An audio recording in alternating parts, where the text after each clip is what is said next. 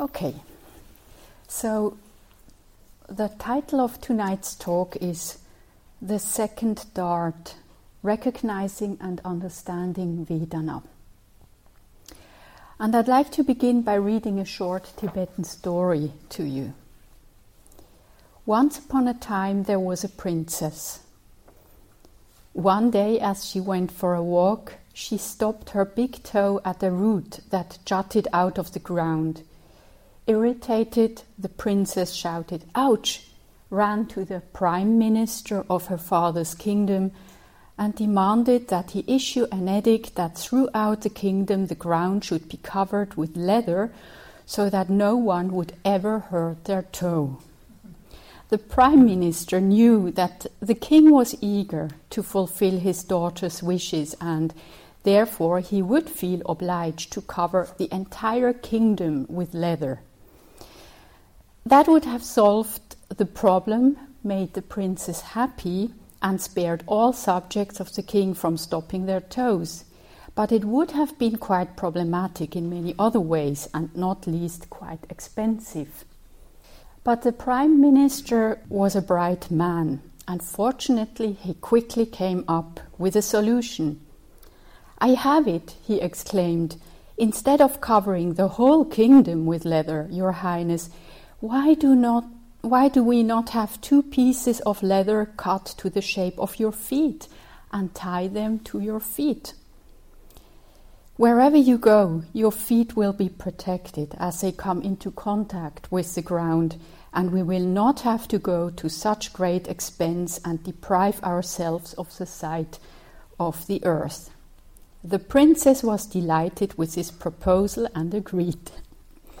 That's how shoes came into the world, and a lot of folly was averted.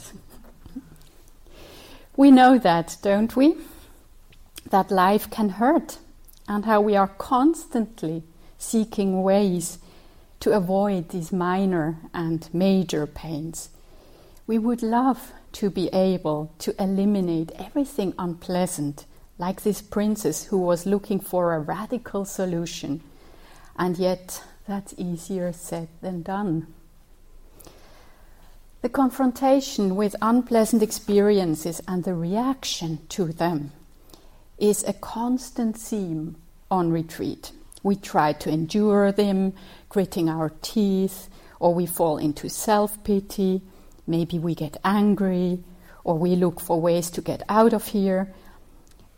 You, you know it probably, huh? but it is also a constant theme in our everyday life. If you think of it, so many of our actions are motivated by the desire to optimize our lives so that we experience less unpleasant and more pleasant things. So, should we, as this story might seem to suggest develop a thick skin that will protect us from feeling any sensations? Is that desirable? To dis- develop an elephant skin, to numb ourselves to the point where we don't feel unpleasant experiences anymore, but then what would that mean with regard to pleasant experiences? Wouldn't that also imply losing our sensitivity for pleasant experiences?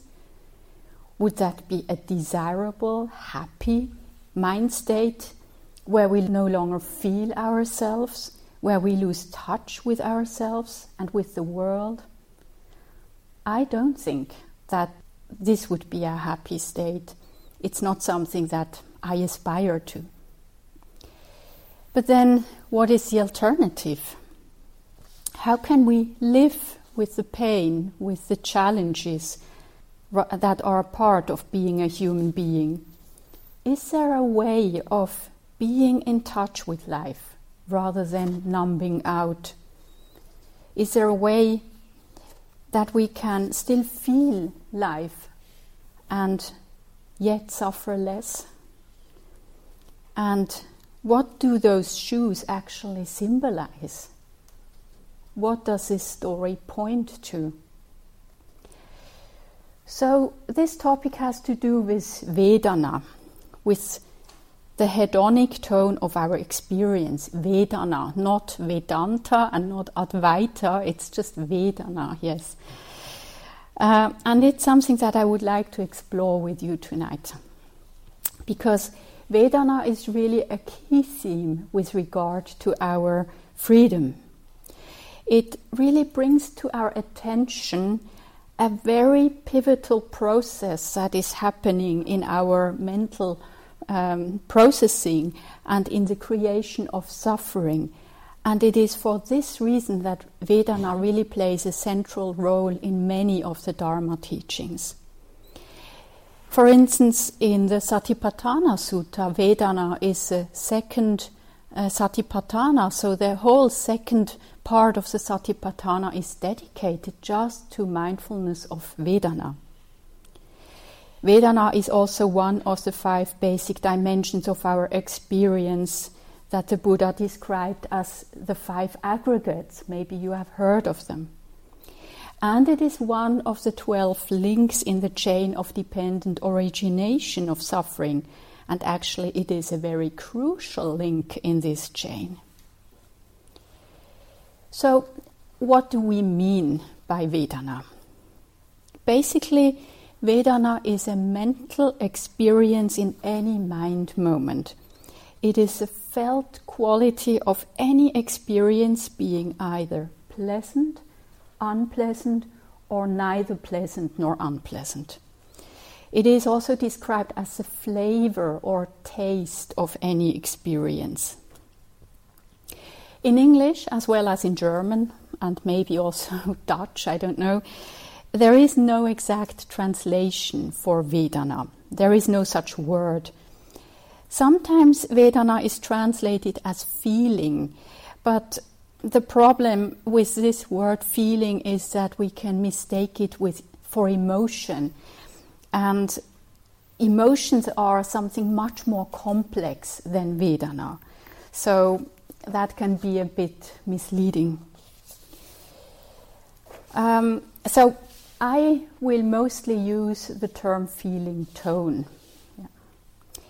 Vedana is a very basic dimension of our experience, and it's something that we can become aware of in any moment because every experience falls into these categories of either pleasant, unpleasant, or neither. Examples of experiences with pleasant feeling tone are you might just check in your body right now areas that feel soft, warm, relaxed. Uh, it could also be pleasant sounds, pleasant tastes, flavors. Unpleasant feeling tones could be bodily pain, obviously, hunger, being criticized, feeling down.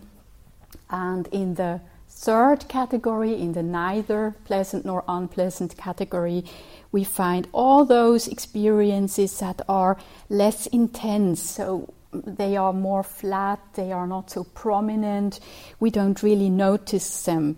And actually, they make up quite a large proportion of our experience.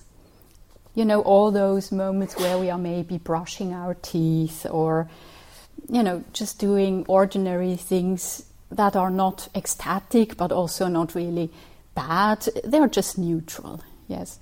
So it could maybe be the sensations that you have on the back of your hands, maybe, could be, or in your earlobes, could be an area that feels neutral, right?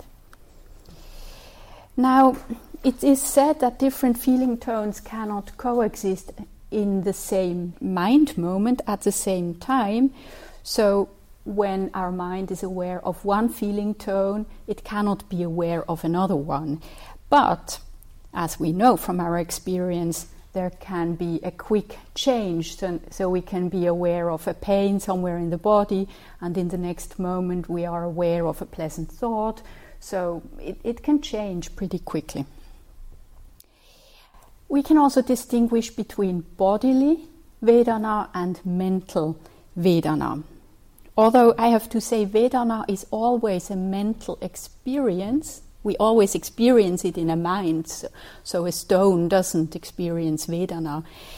um, we can still distinguish between, between Vedana that come out of a physical experience, like a back pain, that's a bodily Vedana, and like um, feeling disappointed or frustrated, that would be a mental Vedana. And another distinction is a distinction between worldly and unworldly Vedana. This distinction refers to whether Vedana are of a sensual or a spiritual nature. And I'll come back to that later, but for the moment, let's just focus on the worldly Vedana because they are the ones that can become problematic for us. Now, why should we pay attention to Vedana? The first answer is because they often control and drive our behavior. Almost permanently, we react to feeling tones, we follow them. They urge us to do something or not to do. And it is crucial that we really become aware of this push and pull of Vedana. The second answer is recognizing feeling tone is a powerful way to deconstruct much of our confusion and reactivity and to go right to the root of many of our habitual reactions. So often we are completely lost in our stories and opinions.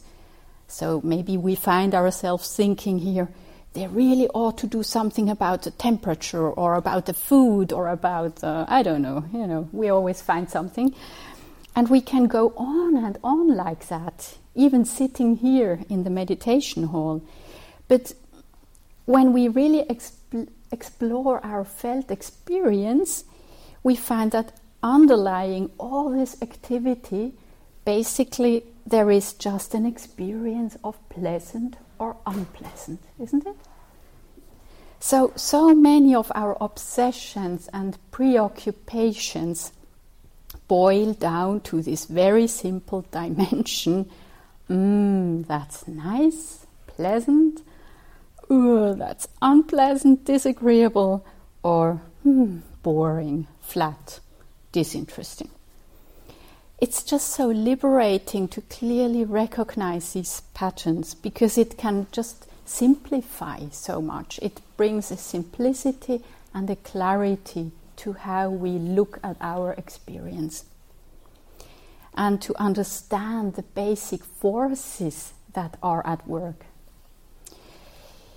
So now I would like to draw on what the Buddha himself said about Vedana in the Salla Sutta, in the sutta about the dart, which contains many interesting statements about Vedana. And we will go through it paragraph by paragraph. Practitioners. An uninstructed ordinary person feels a pleasant feeling tone, a painful feeling tone, and a neither painful nor pleasant feeling tone. An instructed noble person too feels a pleasant feeling tone, a painful feeling tone, and a neither painful nor pleasant feeling tone. What is the distinction, the disparity? the difference between an instructed noble person and an uninstructed ordinary person. Suppose the uninstructed ordinary person is being contacted by a painful feeling tone. She sorrows, grieves, and laments. She weeps, beating her breast, and becomes distraught. The person feels two feeling tones a bodily one and a mental one.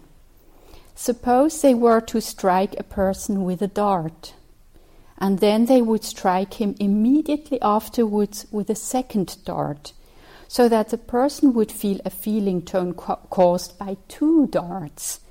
So, too, when the uninstructed, ordinary person is being contacted by a painful feeling tone, he feels two feeling tones, a bodily one and a mental one.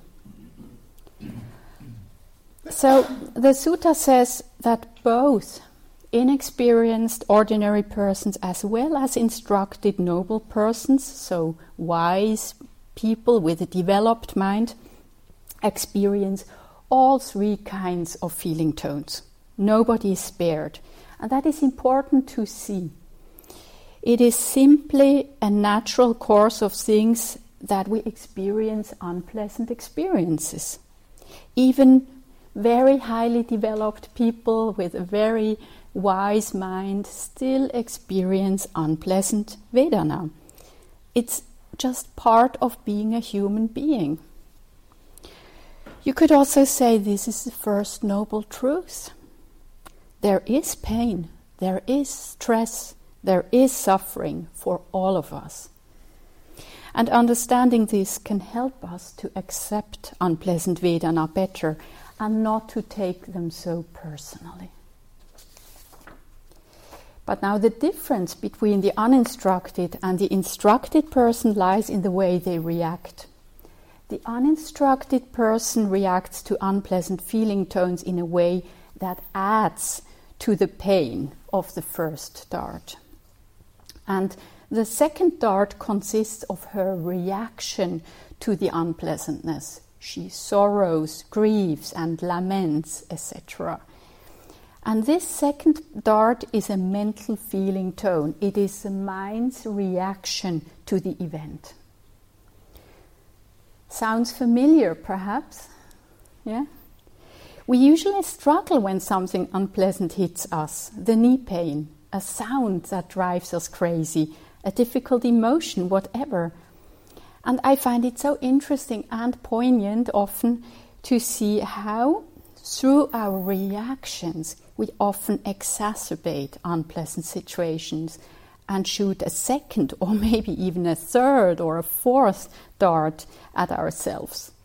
We dramat- we dramatize or we have images of the possible catastrophic consequences or we feel ashamed about what is happening or we believe that this is going to be forever in this way for instance for me you know just since one and a half years i have problems with my left hand which make it more difficult to typewrite and I've seen doctors and i've seen physiotherapists and until now nothing has helped and it is um, it is inconvenient. It really slows me down. It's a drag. It's uh, and sometimes I can really feel my mind going into concern. Oh, is this really going to stay like that for the rest of my life? And oh, but I want to write, and this is really an impediment. I, I can really see how thinking these thoughts just add to this situation, and they immediately bring a sense of frustration.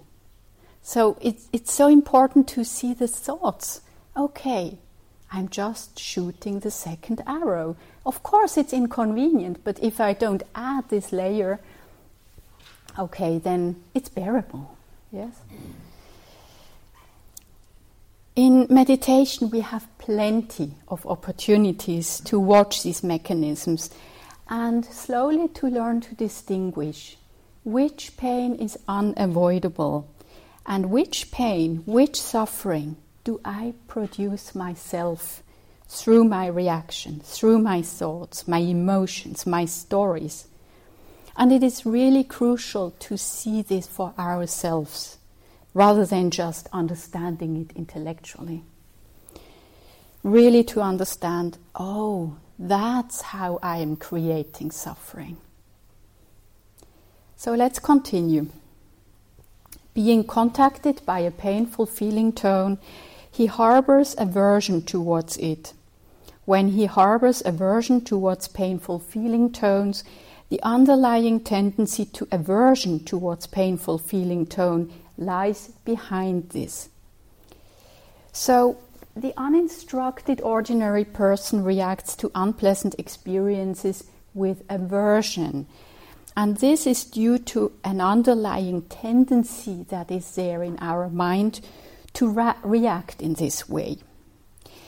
And this tendency is a deep seated habit, it's an automatic reaction.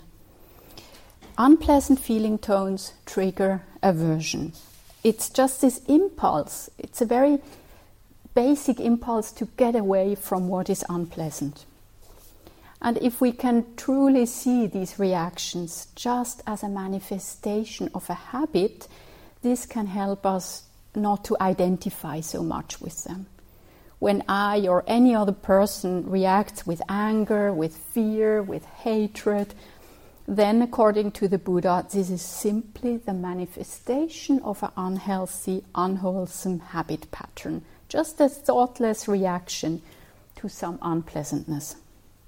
It is not a conscious, well thought through reaction. And then it continues.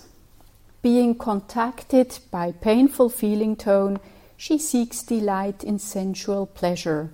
For what reason? Because the uninstructed ordinary person does not know of any escape from painful feeling tone other than sensual pleasure. When she seeks delight in sensual pleasure, the underlying tendency to lust for pleasant feeling tone lies behind this. So, the uninstructed person, very often it's us, seeks to escape from unpleasant feeling tones through sensual pleasures because she knows of no other way.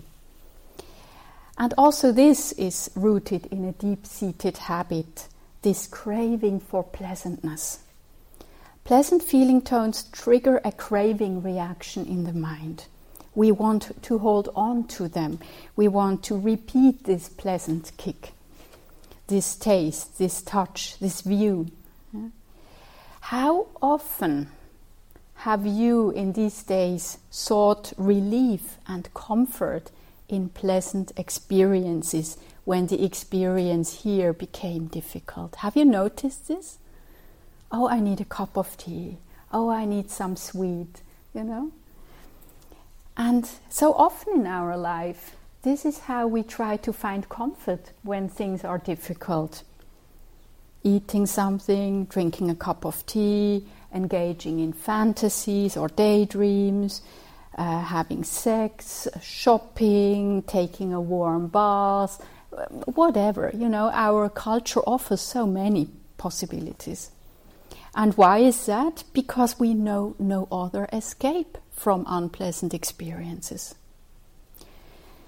That's quite poignant, I find, this fact that we know of no other way to cope with difficulty. And of course, pleasant experiences can temporarily ease a pain, no doubt. Like, you know, when we are overwhelmed by a difficult emotion, it is certainly wise maybe to go for a walk and have some nice sense impressions. Of course, this can help to restore some inner balance, and it is a skillful thing to do.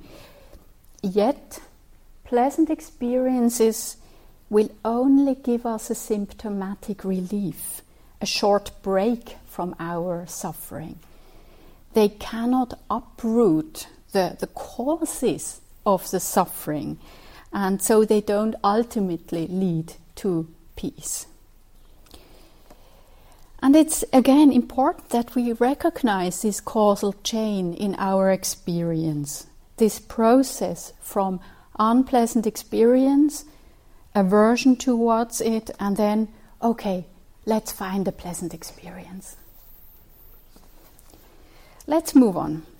The person does not understand as it really is the origin and passing away, the gratification, the danger, and the escape in the case of these feeling tones. When he does not understand these things, the underlying tendency to ignorance in regard to neither painful nor pleasant exper- feeling tone lies behind this.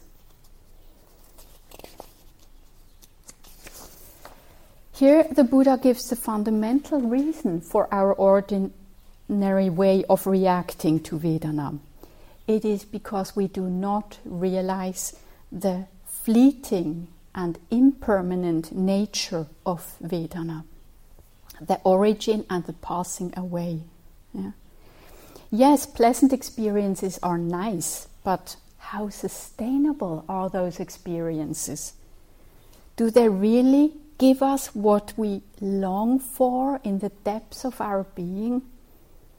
You know, the delicious food we get here, the delightful touch, the beautiful music in our life. How long do these things last and really give us something? The lunch that we ate today, where did it go? Yes, well, it has been assimilated by our bodies, but the tastes, the textures, they have completely vanished. So, experiences, whether pleasant or unpleasant, may be incredibly intense and wonderful in the moment we experience them, and yet they inevitably go by, they fade away, they dissolve. The same applies to unpleasant experiences pain, grief, loss. They do not stay the same, they change, they pass by, they dissolve. The conflict I had with someone a few years ago, where did it go? The tiredness I felt yesterday, where is it now? Isn't it interesting to notice the discrepancy between the intensity of an actual experience and the faint memory of it? How differently something is experienced depending on, where, on whether you are right in the middle of it or whether you look back and remember it days or months or years later.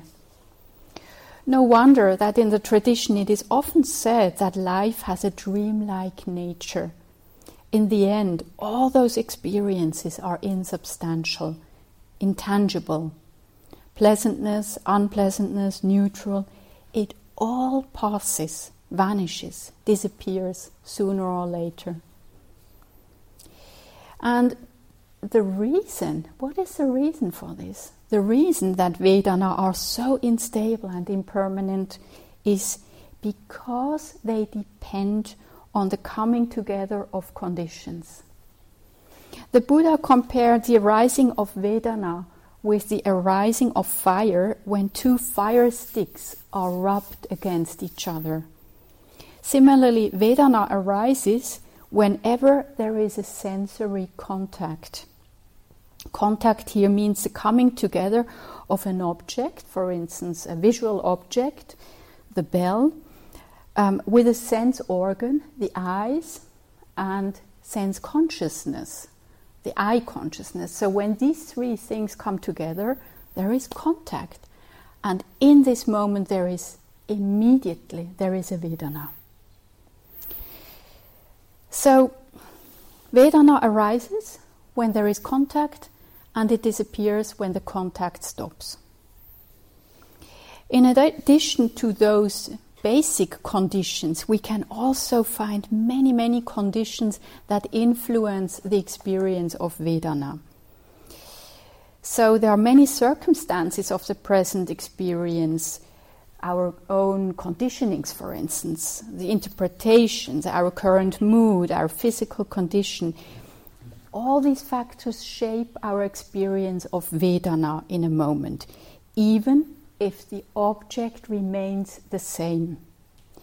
So, for instance, would you say that this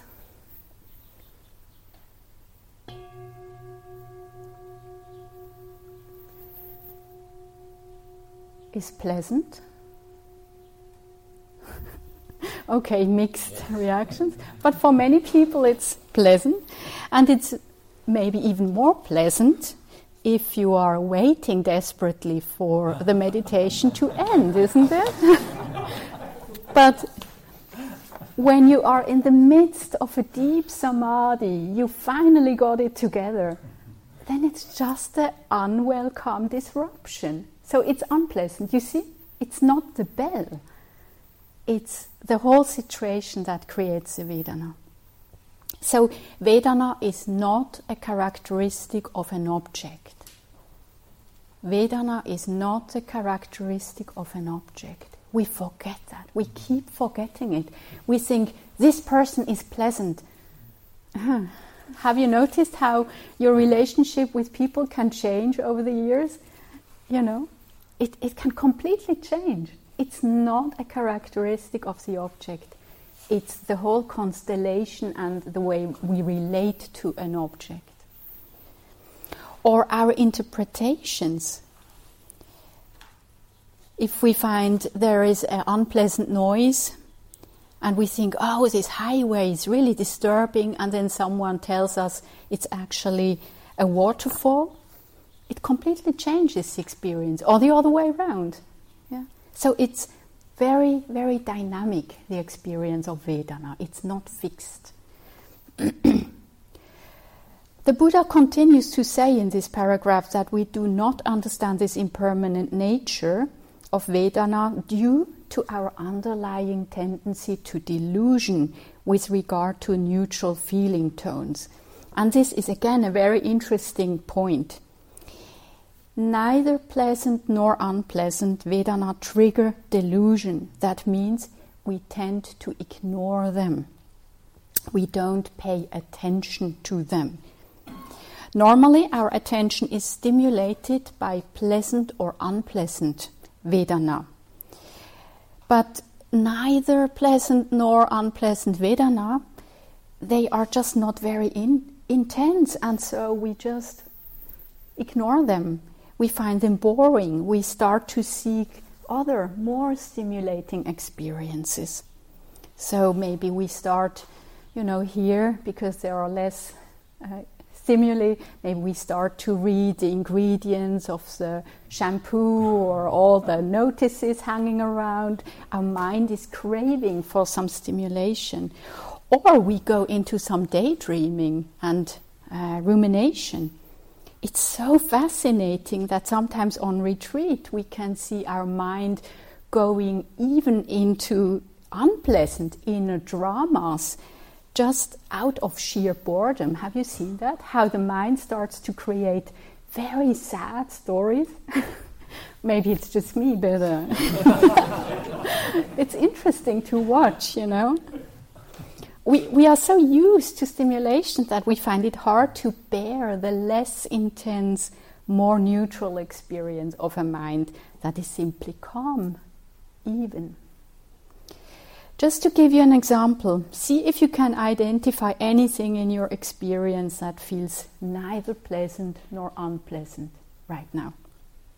Maybe, as I said, it's the earlobes, maybe it's the back of your hands or some other area so, how much attention have you given to such experiences over these days?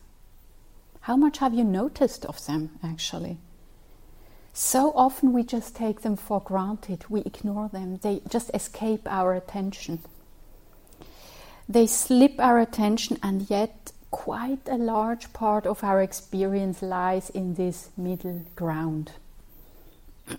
And exactly this, says the Buddha, is the reason why we do not understand how things are, because we are not present. When experiences are more attenuated, when they are not so intense, when they are more, you know, uh, soft, then we lose interest. We space out. And this, of course, prevents us from seeing clearly the nature of our experience. Let's continue. If she feels a pleasant feeling tone, she feels it and is fettered by it. If he feels a painful feeling tone, he feels it and is fettered by it. If she feels a neither painful nor pleasant feeling tone, she feels it and is fettered by it. This, practitioners, is called an uninstructed ordinary person who is fettered by birth aging, and death, who is fettered by sorrow, lamentation, pain, displeasure, and despair, who is fettered by suffering, I say. So we react to Vedana according to our habitual tendencies, and it is this reaction that fetters us, that gets us entangled. We are fettered by the reaction to Vedana not by Vedana itself. And that is the danger that the Buddha speaks of this danger that we get caught in our reaction.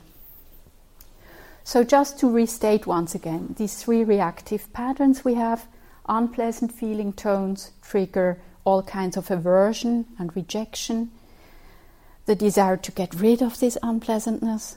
Pleasant feeling tones trigger craving and wanting, the desire to hold on to or to have more of it. And neither pleasant nor unpleasant feeling tones trigger delusion and ignorance. So let's explore those fetters a little bit further. For instance, with pleasant experiences. So often I hear people say, okay, what's wrong with a nice cappuccino? You know, there is nothing wrong with a nice cappuccino.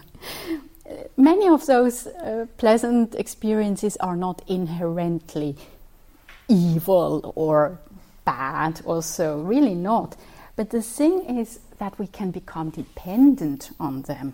That is the craving that comes, the wanting them to always be like that, to stay.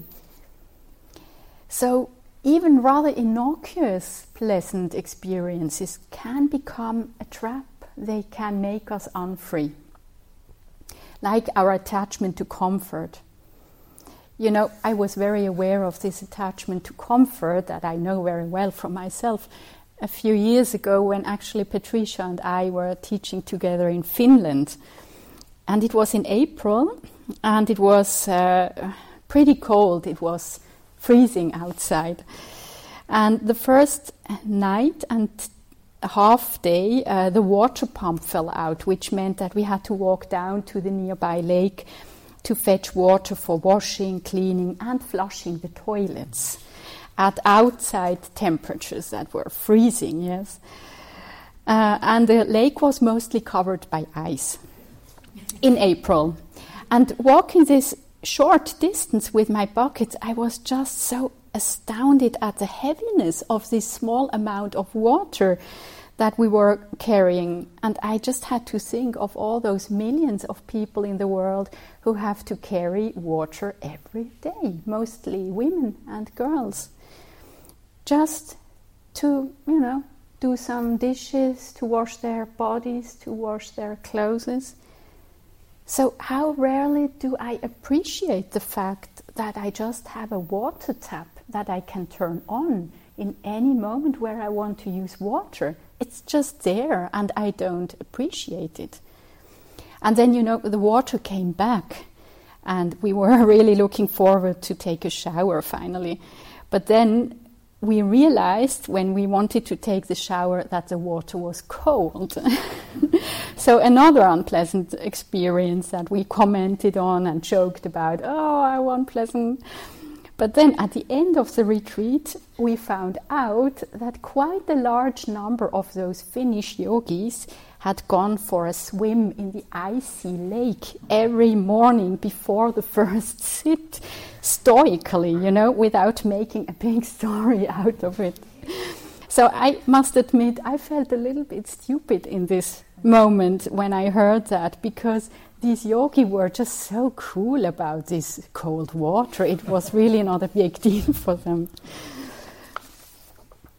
So we could make probably all an endless list of things that we are used to and that we just take for granted. You know, having access to food, having access to water, to shelter, to medicine, all these things.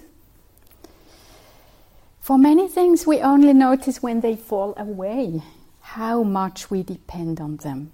And then we feel the suffering that comes from the attachment that feeling of lack, of neediness. The fetters can also manifest as all the effort and energy and control that we put into the fulfillment of our attachments or aversions because we think we really need this or that. So I see myself rushing tr- through the train station just to get my cup of coffee before I board the train. That's craving at work or when I strategize to ensure that I'm at the front of the food line, or that I can go for my daily walk, or that I get enough sleep. I mean, you can really watch your own mind, right, here on retreat. And it all comes down to I want more pleasantness and I want less unpleasantness. But life becomes incredibly complicated when we're always trying to secure all those pleasant experiences. The bigger our dependency on pleasant experiences and on this immediate satisfaction of those wants and needs, the more complication and stress we will experience, and the greater our suffering if these pleasant experiences are not available anymore. So, how about if we could practice not to need so much, to become more independent and simple? So, I'm not speaking about some grandiose project like okay, from now on, I'm only going to take ice cold uh, showers or only sleep four hours a night or so. That's really not very helpful. But just finding our personal ways of practicing contentment, of just finding contentment with a little bit less than we normally think we need. Because actually, you know, we could really learn to experience appreciate the pleasant experiences when they are there. And there is a huge difference between really appreciating and enjoying pleasantness and craving. Have you noticed these are two completely different things? It took me quite a long time, I have to say, to make a distinction between this craving energy that was actually not um, capable to actually enjoy because I was so busy with craving. It's only when there is less craving that you can actually enjoy the pleasantness that is there. So, very often we don't really enjoy what is pleasant because we are busy craving for the next pleasant thing. Have you noticed it? It's so interesting. We are eating one piece of cake, we think, oh, that's nice, I want to get the next piece, and we don't really enjoy it anymore. It's so fascinating. So let's continue with the second part of the sutta that deals with the possibility of finding freedom. So now we hear about the instructed noble person.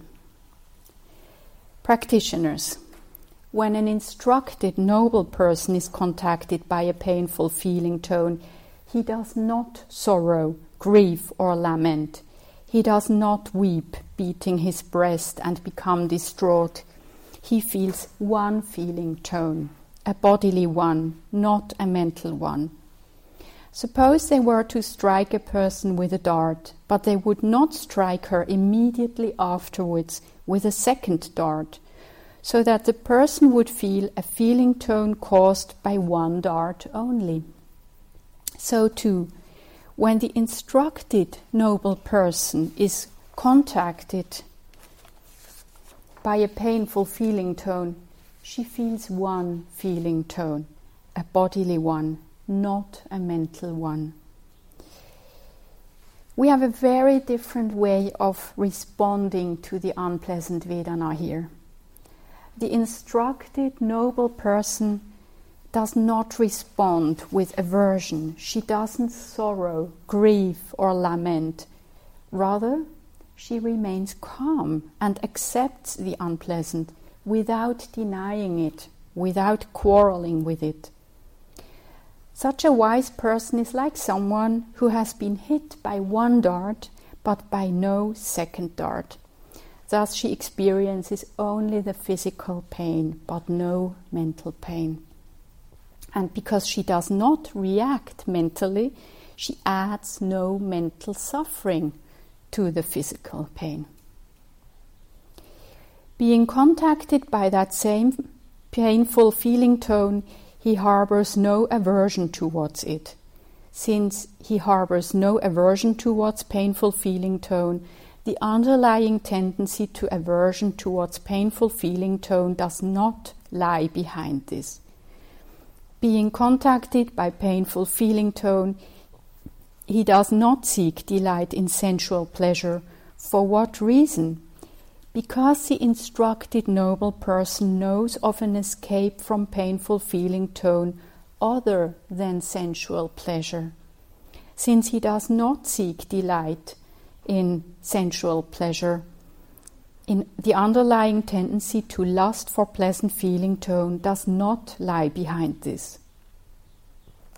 So, a wise person does not react that way because she feels no aversion to the unpleasant. And this is because there is no longer this habitual tendency in the mind to react in this way. So here the Buddha refers to an awakened person, a person who is actually defined by this absence of fettering habits. So it's a mind that is free from this compulsive tendency to react to each pleasant or unpleasant uh, feeling tone. And such an instructed, awakened person also seeks no comfort in sensual pleasures because he or she knows another escape from unpleasant feeling tones.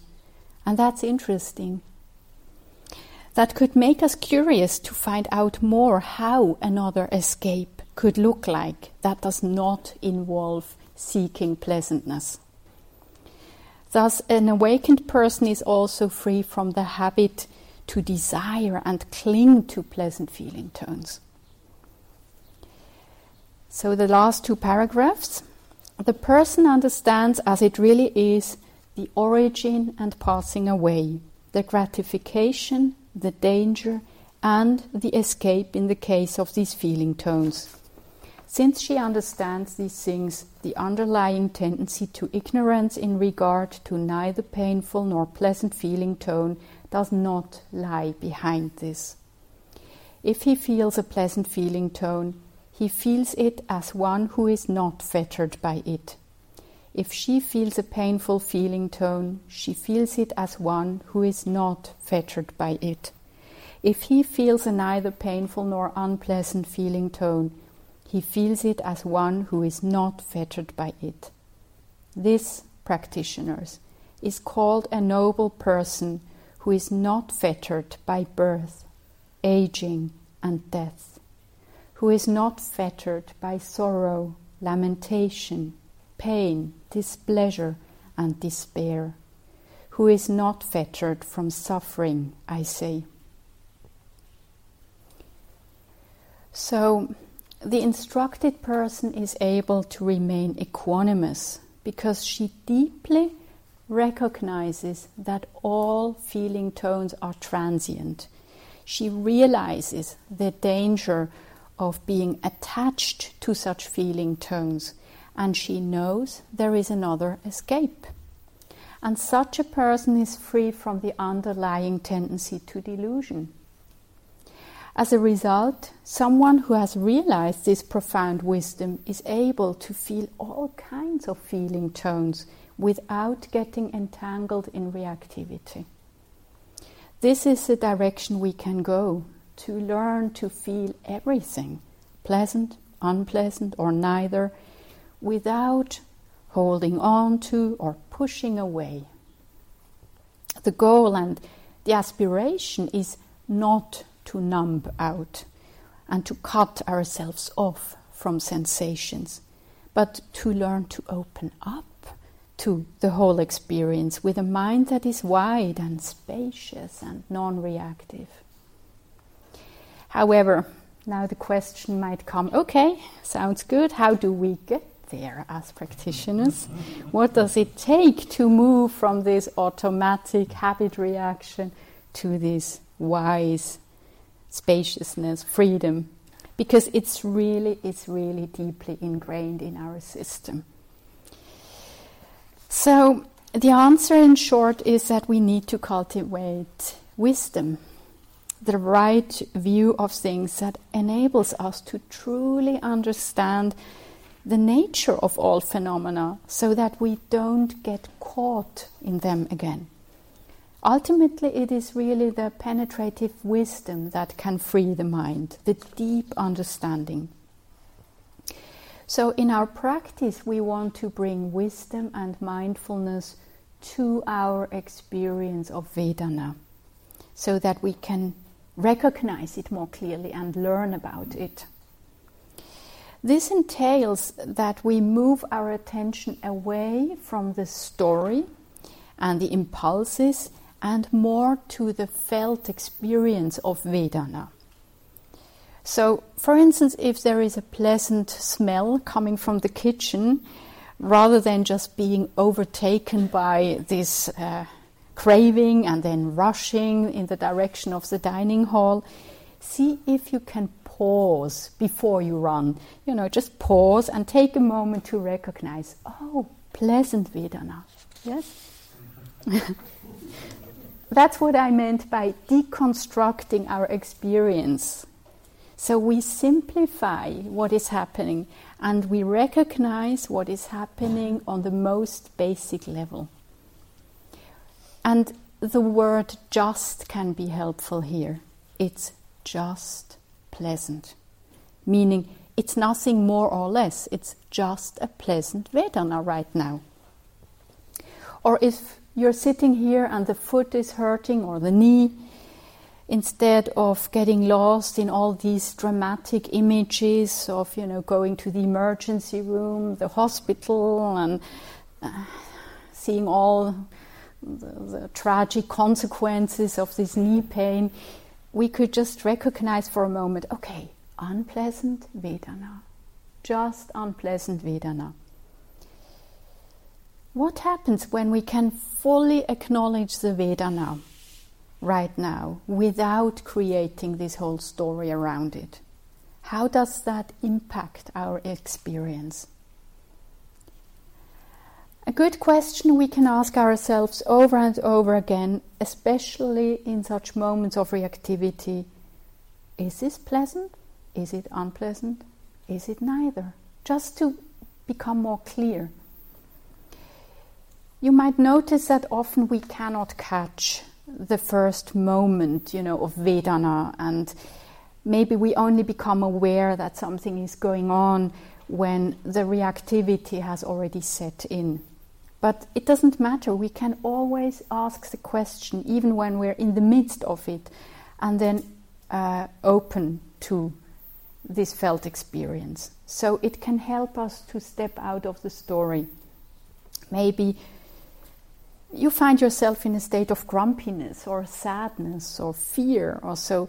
And then when you investigate what is actually going on, you might realize that this mood state was triggered by some unpleasant Vedana that you weren't fully aware of. Actually, Charles spoke about this yesterday night. So often, unacknowledged Vedana have quite a power over our mind. And in the moment that we see them clearly, we can actually meet them differently, with more wisdom, with more compassion if needed.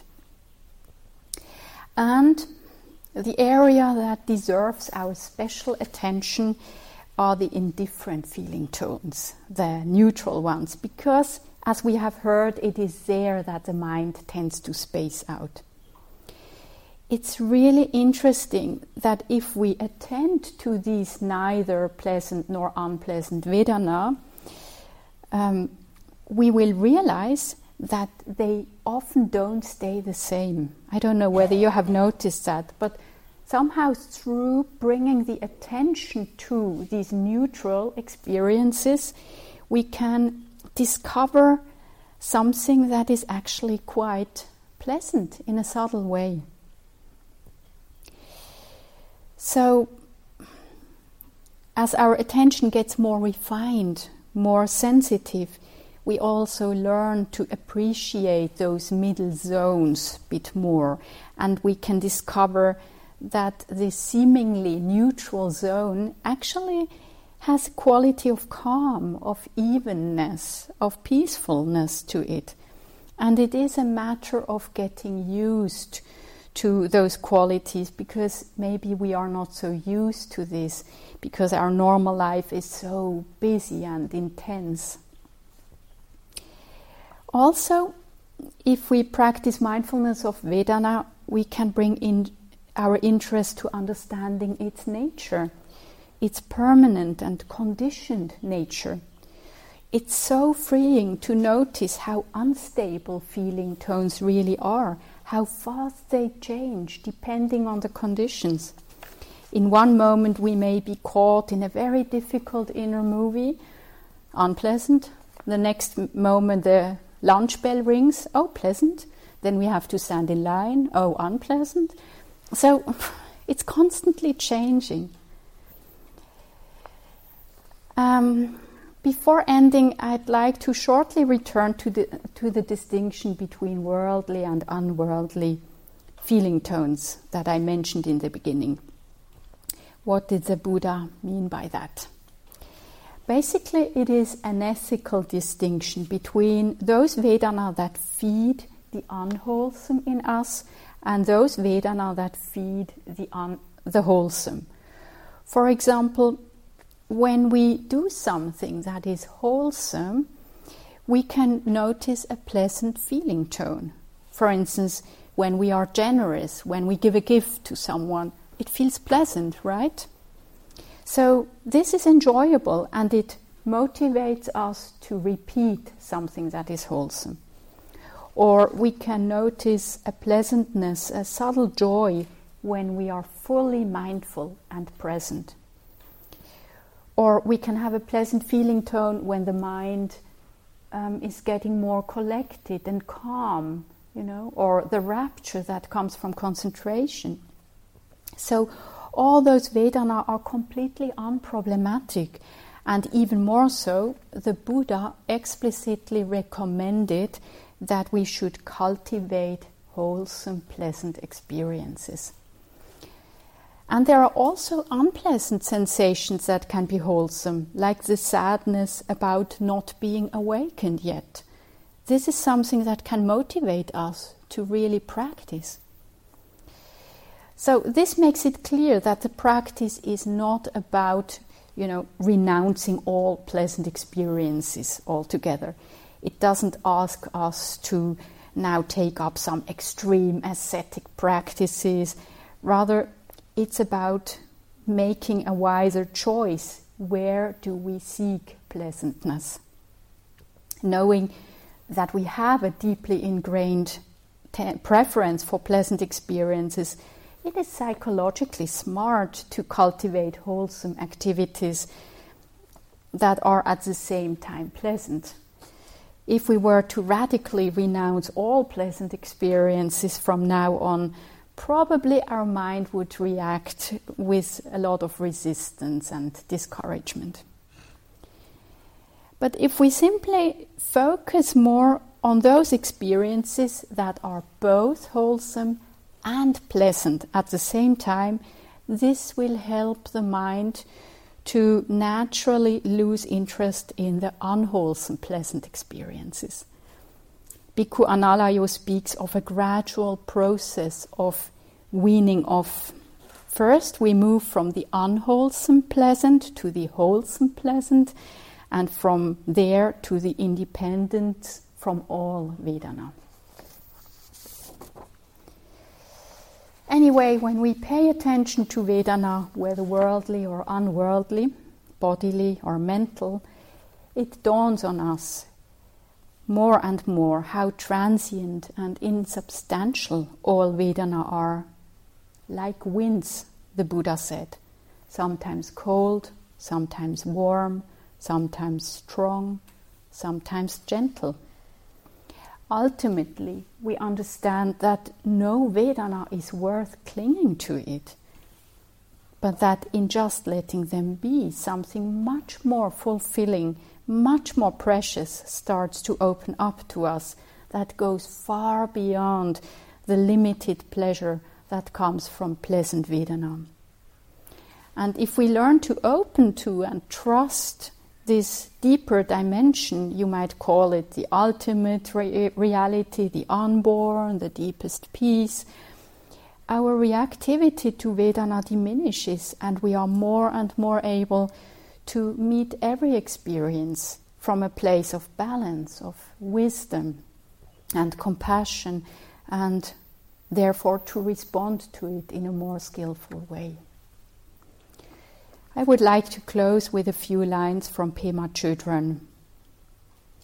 The essence of samsara is this tendency that we have to seek pleasure and avoid pain, to seek security and avoid groundlessness, to seek comfort and avoid discomfort.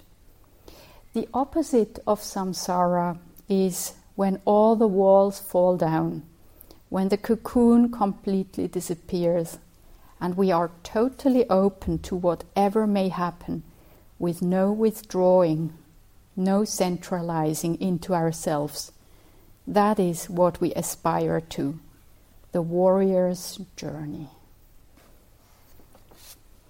So let's just sit for a moment.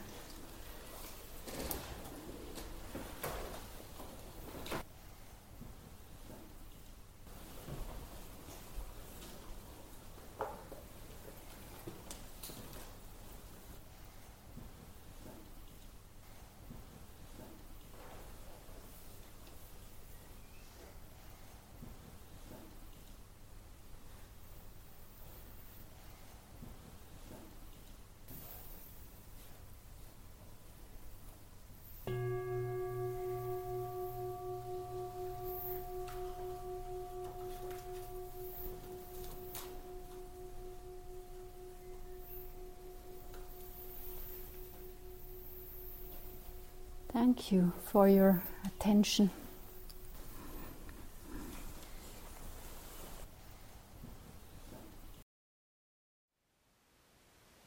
Thank you for listening. To learn how you can support the teachers and Dharma Seed, please visit dharmaseed.org slash donate.